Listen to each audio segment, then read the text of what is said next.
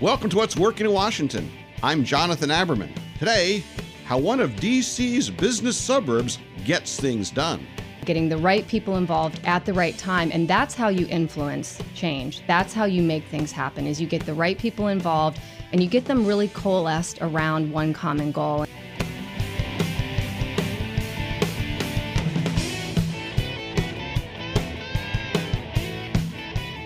If you look across the Potomac into Arlington, you may wonder, gee, how do all those big buildings there get filled with so many people? Well, you're going to join me and our next guest. Mary Claire Burke is the president of the Rosslyn Business Improvement District, and she's a tireless promoter of growth in our region. During her career, Mary Claire has been the manager and operator of a number of media news organizations, including WJLA Channel 7, Politico, and Fox News Channel. She's also an expert on leadership and change. I thought it would be fun for us today to have an opportunity to talk about someone who's had a really interesting and continues to have a very interesting career here with some turns that I think really only would have been possible in a place like the D.C. region. We're going to talk about, as a person who enjoys to make change happen, well, how all her experiences shape what she does today. So, Mary Claire, thanks for joining us. Thanks for having me. It's a pleasure to have you here. Look, I'm not sure everybody knows, what is a business improvement district and what do you do as a president of Rosslyn Business Improvement District? So it's so funny, Jonathan. I did not know what a BID was when I took the job. Honestly, when they were recruiting me, I had to sort of check it out. And once I sort of discovered, really, they are the neighborhood conveners, if you will. We make the place look great. We make sure people know about it. And really at our core, we are convening the people who live there, work there, invest there, play there, and just making it a great place to be. In a prior experience, you were heavily involved in, from an operational standpoint, delivering news, delivering information. It would seem to me that influence is a commonality. What do you think has been the hallmark success of people who've really been able to impact how D.C. operates?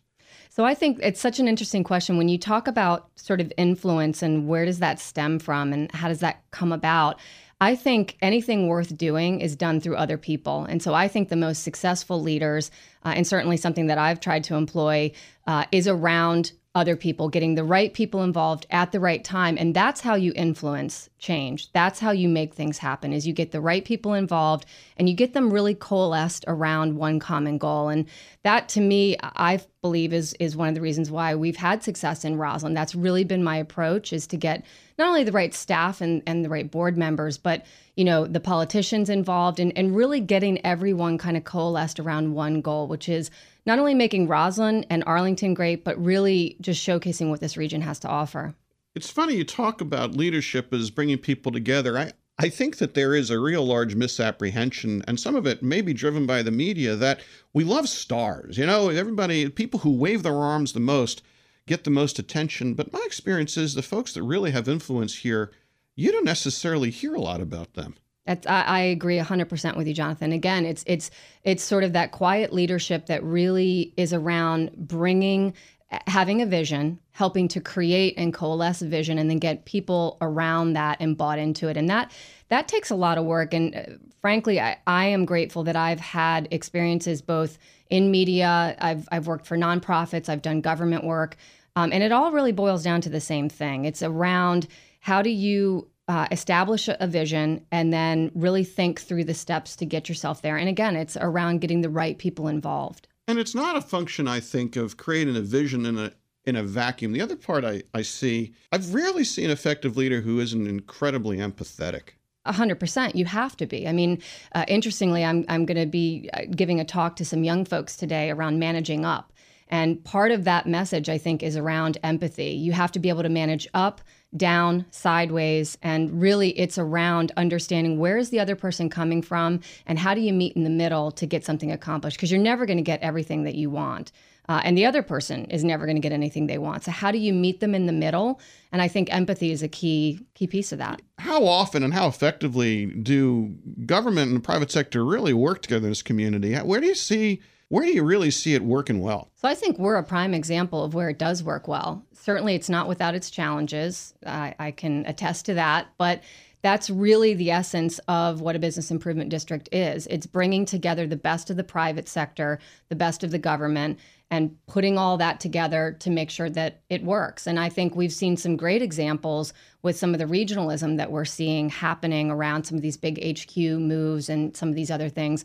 You can't do those unless you are bringing together the private sector and the public sector. I think Nestle in Rosslyn is a perfect example of where government and the private sector worked beautifully together to attract and ultimately land this tenant, because it's more than just incentives and the area and them wanting to locate in a wonderful region like what we have in a neighborhood like Rosslyn, but it really, they had some concerns that had to be addressed, and the government was really the only one that could make some of those moves. I love hearing stories about, you know, how when the Nestle building happened. I think it's a great example of how private investors take a risk, build a building, government, private sector come together, and now we have another anchor company here in the region. I find that very inspirational. It's exciting. I'm excited about this coming year myself. Mary Claire, what are you most excited about? I think we are really poised in Rosslyn and within our region to do some great things. Obviously, Amazon HQ2 has been on everyone's mind.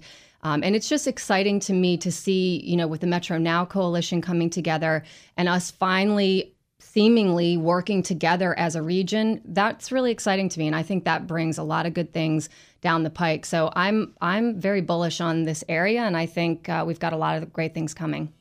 Well, it's always good to see you. And I look forward to hearing about many large buildings rising in our region, and that you and Rosslyn will get your fair share. Thank you, Jonathan.